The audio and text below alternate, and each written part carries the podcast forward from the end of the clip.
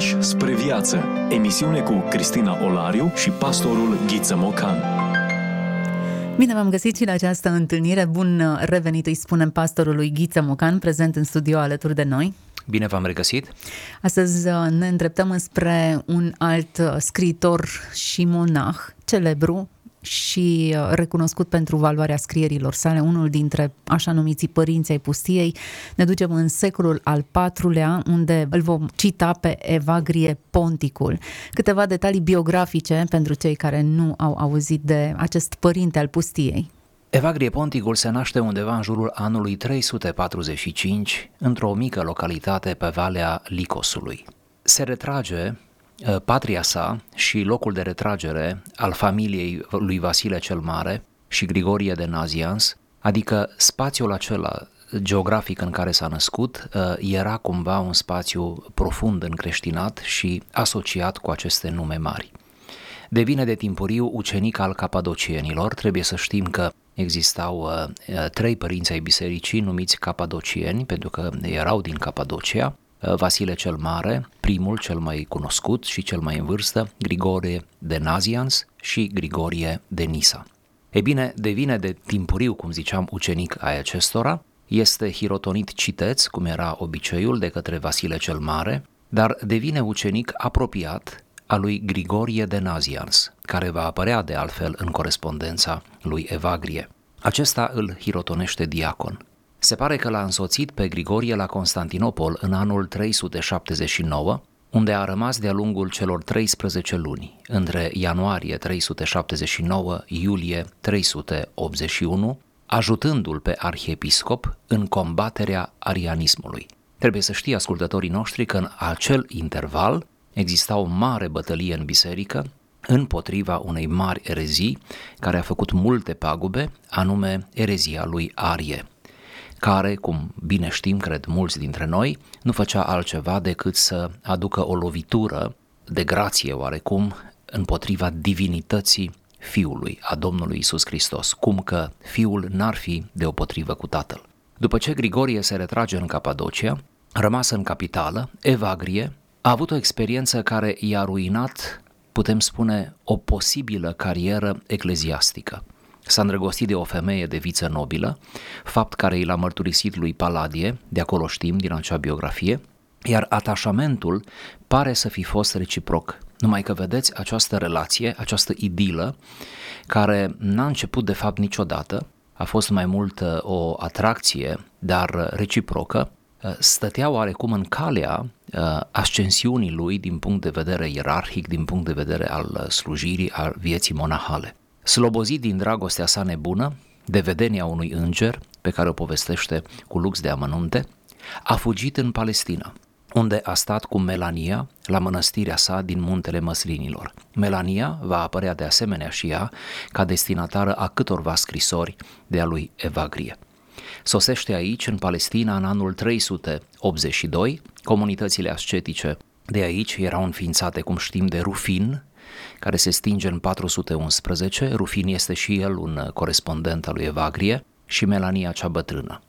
Uh, aceasta din urmă îl vindecă, cum el va povesti mai târziu, de depresie și îl direcționează spre asceza monahică sau monastică, indicându-i să plece în Egipt. El face ascultare, ajunge în Egipt la sfârșitul toamnei anului 383 și se stabilește pentru doi ani la Nitria, unde și-a făcut ucenicia monahală.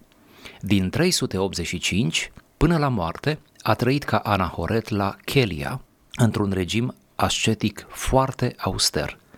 Se spune că mânca 300 de grame de pâine pe zi și un urcior cu ulei la trei luni.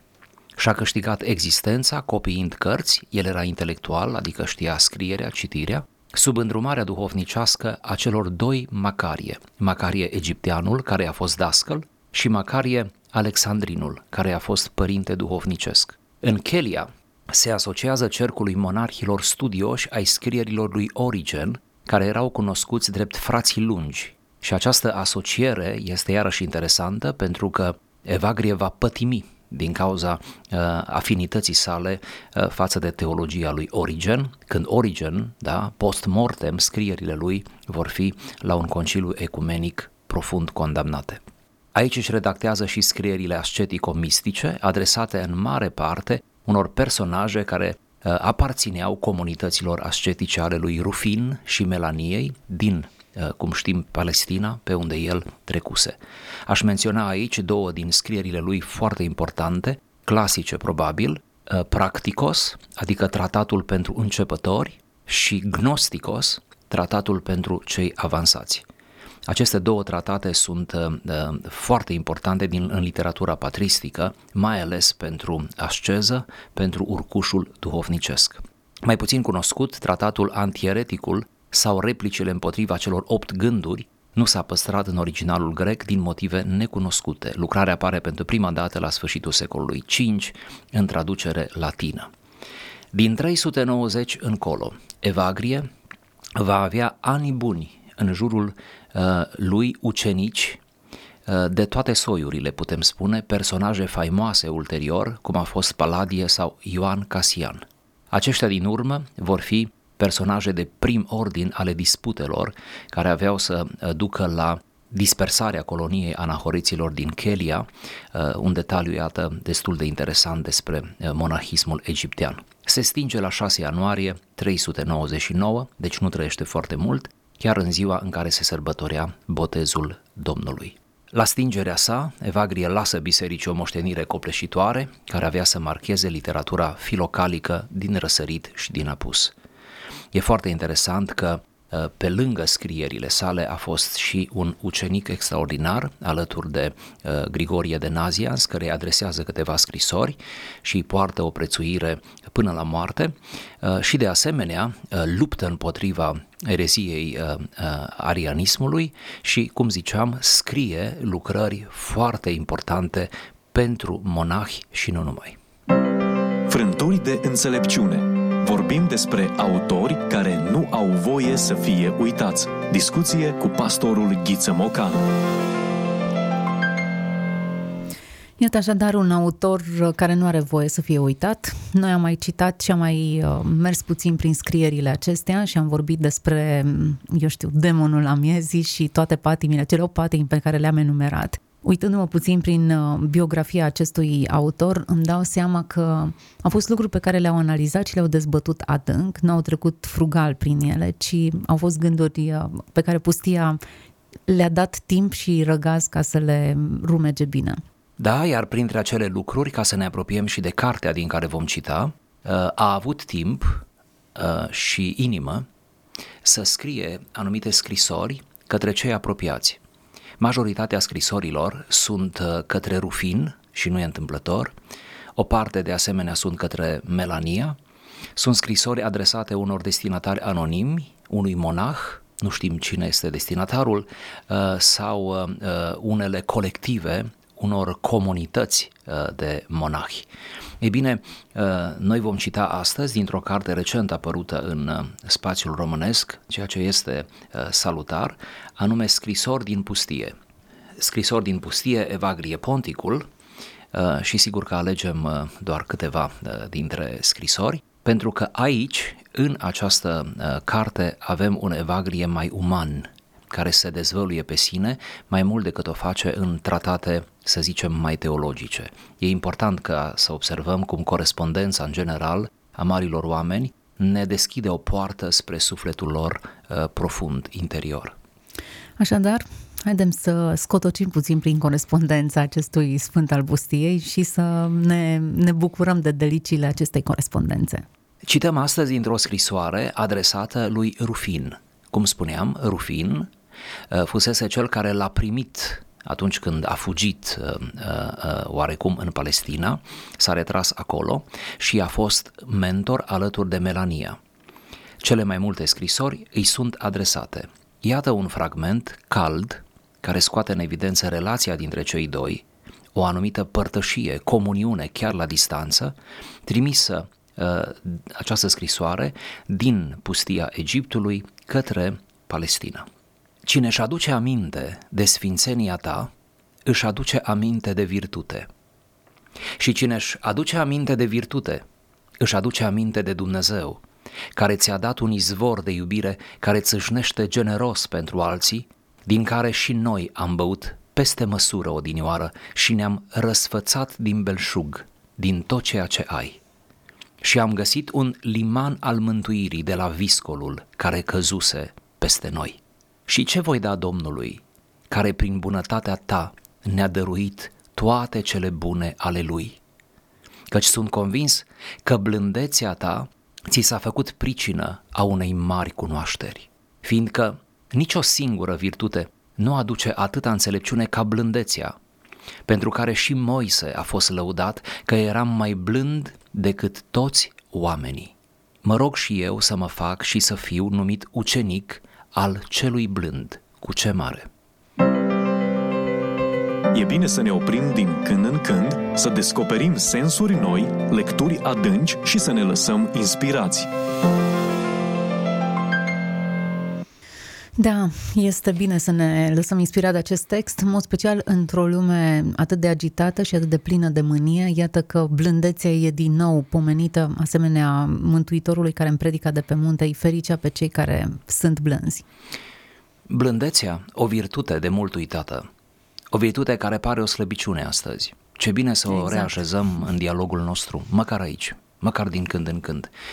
Da, blândețea este mai mult decât înțelegem noi, în mod prozaic. Blândețea nu este o slăbiciune. Blândețea nu înseamnă să nu ai replică. Blândețea nu înseamnă să fii încet la minte, încet la vorbă. Nu înseamnă să fii bleg sau altele asociate cu acestea. O, nu. Blândețea este o forță, o tărie, ca în mijlocul adversităților uneori, în mijlocul părerilor contradictorii, în situații din acelea delicate, încălcite, tu să te poți situa deasupra, tu să poți controla într-un fel propriile tale reacții și în măsura în care se poate și reacțiile celorlalți. Deci blândețea este de fapt o forță extraordinară, latentă, poate e nespectaculoasă, dar care te protejează pe tine și te face în timp mult mai credibil în raport cu semenii tăi. Interesant tonul acestei scrisori. E multă admirație în uh, ceea ce spune, e o comunicare în care ucenicul își, își comunică și își fixează poziția față de mentorul său. Evagri a fost un veșnic ucenic. Asta mi s-a părut și mie citind toate scrisorile. Aici nu avem timp să le citim pe toate. Dar uh, considerația cu care se adresează mentorilor lui, chiar dacă unii au fost mentori pasageri de traseu, uh, este formidabil, este o lecție pentru noi. Să rămâi profund îndatorat celor care te-au influențat, celor care te-au ridicat dintr-o stare din care nu te mai puteai ridica, celor care te-au învățat să fii ceea ce ești. Cred că aceasta este marea lecție a scrisorilor din pustie. Uh, un fel de uh, de omagiu, un fel de, de recunoștință afirmată atât de frumos în cuvinte aproape poetice. Zice, um, ți-a dat Dumnezeu un izvor de iubire care țâșnește generos spre alții. Ți-a dat și noi ne-am adăpat din acel izvor și am găsit un liman al mântuirii de la viscolul care căzuse peste noi. Hmm. Mă gândeam că în ziua de astăzi nu știu să existe un astfel de ton folosit în interacțiunea ucenic-mentor. Probabil s-a schimbat clar și limbajul și modalitatea în care ne exprimăm admirația față de o anumită persoană, dar aici parcă e ceva mai mult decât admirație. Aici e un alt stil de relație care a dispărut în, în contextul actual. Pot să pledez, putem să pledăm măcar aici pentru un pic mai multă elaborare în relațiile noastre, Cred că uneori relațiile noastre sunt uh, superficiale, chiar aceea dintre ucenic și mentor, pentru că nu elaborăm suficient, pentru că nu acordăm atenție cuvintelor, pentru că nu formulăm, pentru că uh, cădem în această extremă a rapidului, a imediatului, a lucrurilor uh, spuse direct la subiect, a, a trece direct la subiect. Ori să știți că spiritele fine ale ale, ale lumii, chiar ale lumii moderne, au observat în scrierile lor acest, această mare cădere, acest derapaj. Că prea ușor, prea repede spunem exact despre ce este vorba, fără să mai avem introduceri, fără să avem curtoazie a cuvintelor. Sigur, nu trebuie să cădem în fariseism. Sigur, nu trebuie să facem texte care până la urmă nu spun nimic sau care de fapt spun altceva decât avem în inimă, dar atunci când uh, e un deplin acord între ceea ce simt cu ceea ce vreau să spun, aș face bine să pun în cuvinte și dacă se poate și în metaforă, e o educație. Cred că uh, între noi stau cuvintele, altfel cum ne putem înțelege, cum ne putem uh, exprima, nu? Decât prin cuvinte. Și atunci, dacă tot ce avem sunt cuvintele, hai să le găsim pe cele mai potrivite. Hai să, hai să le irigăm cu, cu forță, hai să, să le punem într-un text care să sune bine, să meargă la inima celui pe care îl apreciem. Și poate aș mai adăuga, admirația s-a transformat de multe ori într-o metodă de lingușire sau de manipulare. Poate tocmai de aceea am devenit susceptibili la orice exprimare a unor formule de admirație. Într-un fel, s-ar putea și să fie adevărat, nu neapărat ni se cuvine, nu despre noi e neapărat toată povestea, nu suntem noi centrul universului.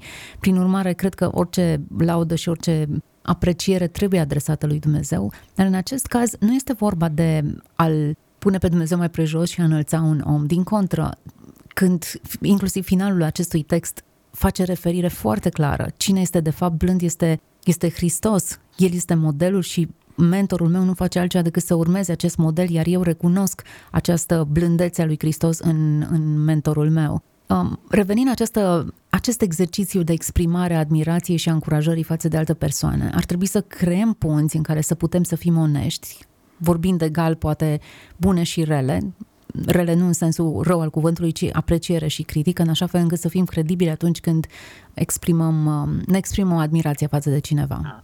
Și eu cred, trebuie să ne ferim de cele două extreme, aș vrea să le punctăm. Ele reiesc cumva din tot ce am zis până acum.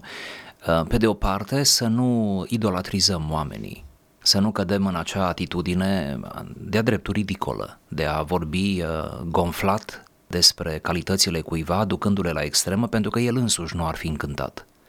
Și atunci uh, să fim atenți ca să nu cumva să cădem în această formă de idolatrizare, care sigur că este greșită din punct de vedere etic, din punct de vedere spiritual. Pe de altă parte, să nu cădem nici în cealaltă extremă, că noi îl lăudăm numai pe Dumnezeu uh, și nu îi lăudăm pe oameni și uh, efectiv să nu ne găsim niciodată cuvintele acelea potrivite, bine alese, în a aprecia pe semeni. Observați, vă rog, că Evagrie îl laudă pe Rufin, dar îl laudă cu Dumnezeu în gură, în fiecare frază este Dumnezeu, este Hristos. Îl vede pe Dumnezeu în rufin. Ori dacă, ori dacă vedem darurile lui Dumnezeu în cineva, dacă vedem uh, virtuțile, roada Duhului în cineva care ne-a influențat, cu care avem o anumită relație, uh, de ce să nu punctăm asta? În fond, tot ce este El și lăudăm la El, uh, nu e de la El, a primit, a cultivat. Deci câtă vreme așezăm lauda noastră în acest orizont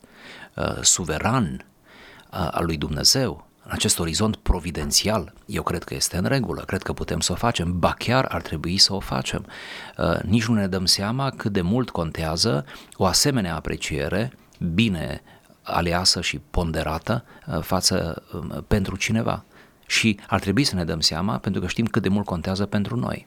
Acum, uh, scopul scrisorii poate să fie multiplu. Noi nu avem decât un simplu paragraf pe care l-am citat, ci uh, rândurile care urmează pot să includă alte idei care cum justifică această introducere. Dar introducerea sau paragraful pe care l-am selectat pentru discuția noastră vorbește de un anumit tip de relație între cei doi și deja am subliniat acest lucru, un tip de relație care se pierde, poate pentru că suntem prea grăbiți sau poate că am pierdut acest exercițiu al admirației și mi se pare bună această invitație la a redescoperi care sunt lucrurile bune pe care ar trebui să învățăm să le rostim din nou? Care este momentul potrivit în care trebuie să le spunem? Și să ne gândim puțin care este efectul lor. Nu este slavă de șartă aici, ci cred că este altceva. L-am văzut pe Dumnezeu în tine, sună într-un fel simplificat într-o singură propoziție textul acesta. Ce înseamnă pentru fiecare dintre noi să ni se dea această confirmare că Dumnezeu, Hristos este vizibil în noi prin blândețea Lui, prin resursele pe care le punem la dispoziție, cred că e foarte mult. Aș relua o singură sintagmă și ne-am răsfățat din belșug, din tot ceea ce ai. Ne-am răsfățat din belșug. Aici este un răsfăț al relației, al comuniunii. Ai împărtășit cu noi, dragă Rufin, vrea să spună Evagrie, din ale tale, deși nu erai obligat să o faci. Am luat din cufărul tău, din tezaurul tău, bunătatea ta, blândețea ta, toate acestea ne-au amprentat, nu le vom putea uita niciodată. Dar îmi place verbul folosit, ne-am răsfățat, verbul a răsfăța, a ne răsfăța reciproc. Da, o relație bună e o formă superioară de răsfăț. Da, avem nevoie mai mult decât de obiecte, oportunități, concedii, etc. Cred că avem nevoie și de alte tipuri de răsfăț, adică acest răsfăț uh, comunional. Ați văzut? Nu am mai spus relațional. Poate pare prea rece, dar comunional înseamnă mai mult decât o simplă relație. Am pus suflet, ne-am împărtășit experiențele, ne-am făcut confidențe, am fost uh, vulnerabili și unul și celălalt, prin urmare uh, această, această relație uh, are o anumită adâncime, o anumită profunzime, peste ea nu se poate șterge cu buretele. Nu putem spune că n-a fost. Um, ea deja devine parte din noi. Tocmai această experiență, această comuniune reciprocă. Încep să devin curioasă. Oare cum sunau discuțiile dintre cei doi? Cum suna acest răsfăț? Cred că se elaborau și atunci când discutau. Cred că în antichitate și avem argumente pe multiple planuri, în evul mediu, ba chiar și la început de modernitate, uh, mai ales întâlnirile inegale, mă refer la mentor uh, respectiv uh, ucenic, ambii se elaborau, nu numai ucenicul, ci și mentorul. Și cred că o, o vorbire îngrijită, o, o, o anumită atenție la cuvinte, crește calitatea dialogului dintre noi, îl adâncește și îi dă o anumită durabilitate. Din nou, să nu, să nu prea trâncănim, să nu prea vorbim întotdeauna într-un jargon, într-o, într-un fel de frivolitate, uh, crezând că în felul acesta vom ajunge la inima oamenilor. Poate că nu prea vom ajunge sau nu reușim să-i amprentăm. Semn că ne cam dorim să ajungem la inima oamenilor. Atunci nu doar limbajul ar trebui schimbat, ci poate și modalitatea în care vrem să ajungem și scopul pentru care vrem să ajungem acolo. Între cei doi era o relație mentor-ucenic, cineva care trebuia să guste din mântuire, cineva care uh, trebuia hrănit, așa cum spune el că a fost hrănit. Iar acest, această intenție nu de, a, de a-l transforma pe celălalt în premiu al meu sau de a-l manipula, de a-l câștiga în, în, în ideologia și mentalitatea mea, ci de, a, de a-l face părtaș acestui răsfăț uh, spiritual, e o motivație diferită. Da, o motivație diferită și mereu superioară. Mereu deasupra ta, deasupra celor doi.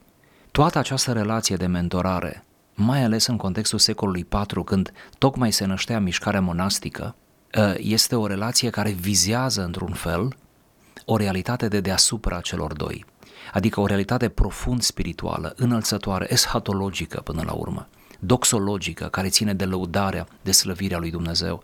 Deci nu e ceva utilitar, nu este hai să te vânzi niște reguli ca să fii mai bun decât alții. Nu e nimic din toate acestea. Nu este autoeducare, nu este, nu știu, cursuri de morală, de moralizatoare, deși este multă etică în aceste dialoguri. Dar vreau să spun, e mai mult decât atât. E o stare de spirit, e au fost momente, se povestește în Pateric, chiar în Patericul egiptean, unde a viețuit Evagrie, au fost momente în care unii ucenici, se povestește, doar stăteau în, în preajma maieștilor, fără să-i întrebe nimic, fără ca aceștia să spună ceva. Existau perioade în care aveau legăminte ale tăcerii și nu vorbeau și atunci uh, singura relație era doar proximitatea. Ne mai putem noi imagina așa ceva? Noi care vorbim despre toate, noi care știm totul, noi care atâta vorbim încât nimeni nu mai vrea să ne audă, ne mai putem imagina asemenea scene de tăcere profundă, de tăcere care comunică, de uh, adunare în rugăciune, în meditație, de, de discuții cu cuvinte puține, dar atât de, de, de alese și atât de uh, uh puternice pentru suflet, cumva cuvinte care schimbă, care modifică.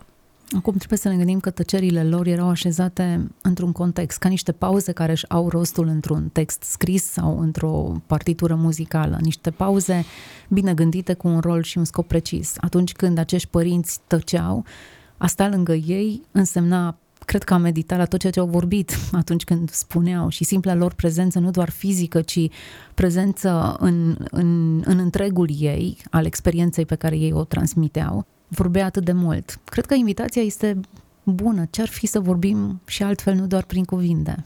Și ce ar fi, atunci când recurgem la cuvinte, să le alegem pe acelea potrivite și să nu uh, le înmulțim în mod, um, în mod uh, cumva nejustificat, să nu le diluăm, ci să uh, fim atenți la, la, la puterea cuvintelor. Deci să tăcem, sigur, să tăcem cu sens, dar și când vorbim, să vorbim uh, cu sens. Cred că asta învățăm de la marii maestri, inclusiv din secolul IV. Ingredientele acestei comuniuni noi care trăim în epoca comunicării digitale și care avem în vârful degetelor noastre cuvintele, am uitat esența comuniunii, am uitat ce face ca doi oameni să poată să împărtășească cu adevărat câte ceva din ei înșiși. Chiar când transmiți un mesaj uh, banal, când faci o comunicare pe rețele, pe uh, device-uri, pune acolo un cuvânt, pune o, nu știu, o frază, pune o sintagmă care să-l lumineze pe cel care o va citi, care să-l facă să zâmbească. Eu mă gândesc uneori când citește cineva ce îi scriu dacă zâmbește sau nu. Îmi place să cred că de multe ori chiar zâmbește. Sau ridică sprâncenele la mirare? De ce nu? De ce nu? Da. Cred că e bine să ne regândim textele și comunicarea.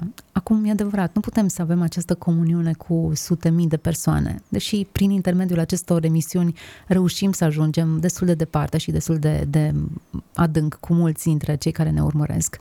Dar există totuși un cerc apropiat față de care trebuie să învățăm să ne vulnerabilizăm și să folosim altfel cuvintele decât a ne ascunde în spatele lor. Sunt acei oameni cărora le dăm socoteală, la care venim pentru confirmări. Sunt oamenii aceia puțini, cum bine ați spus, față de care ne rușinăm. Tot timpul trebuie să avem pe cineva în viața noastră de care să ne fie rușine. Altfel va fi greu și în relația cu Dumnezeu, ba chiar vom putea avea derapaje uh, uh, grosolane. Deci cred că uh, trebuie să avem mereu instanțe morale, spirituale, intelectuale în preajma noastră Uh, pe care să-i purtăm în gând chiar atunci când nu ne întâlnim cu ei și să ne gândim cum ar răspunde ei, să ne gândim uh, ce ne-ar recomanda ei uh, și așa mai departe. Deci îi îndemn pe ascultători să nu ni se pară prea laborios, prea aristocrat această, această chemare, să aibă asemenea oameni, nu mulți, evident, dar de o calitate superioară, oameni de care să te rușinezi. Ne-am plimbat astăzi prin scrisori uh, din pustie. Evagrie Ponticul este autorul acestui text pe care îl adresează lui Rufin, mentorul lui. Um, am făcut această indiscreție la mai bine de 1700 de ani distanță. Am scotocit prin această literatură cu gândul să ne îmbogățim și noi sufletește și să verificăm în ce măsură comuniunea noastră a rămas comuniune sau s-a transformat într-o comunicare eficientă sau mai puțin eficientă chiar uneori. Și sper că lecțiile să ne prindă bine tuturor.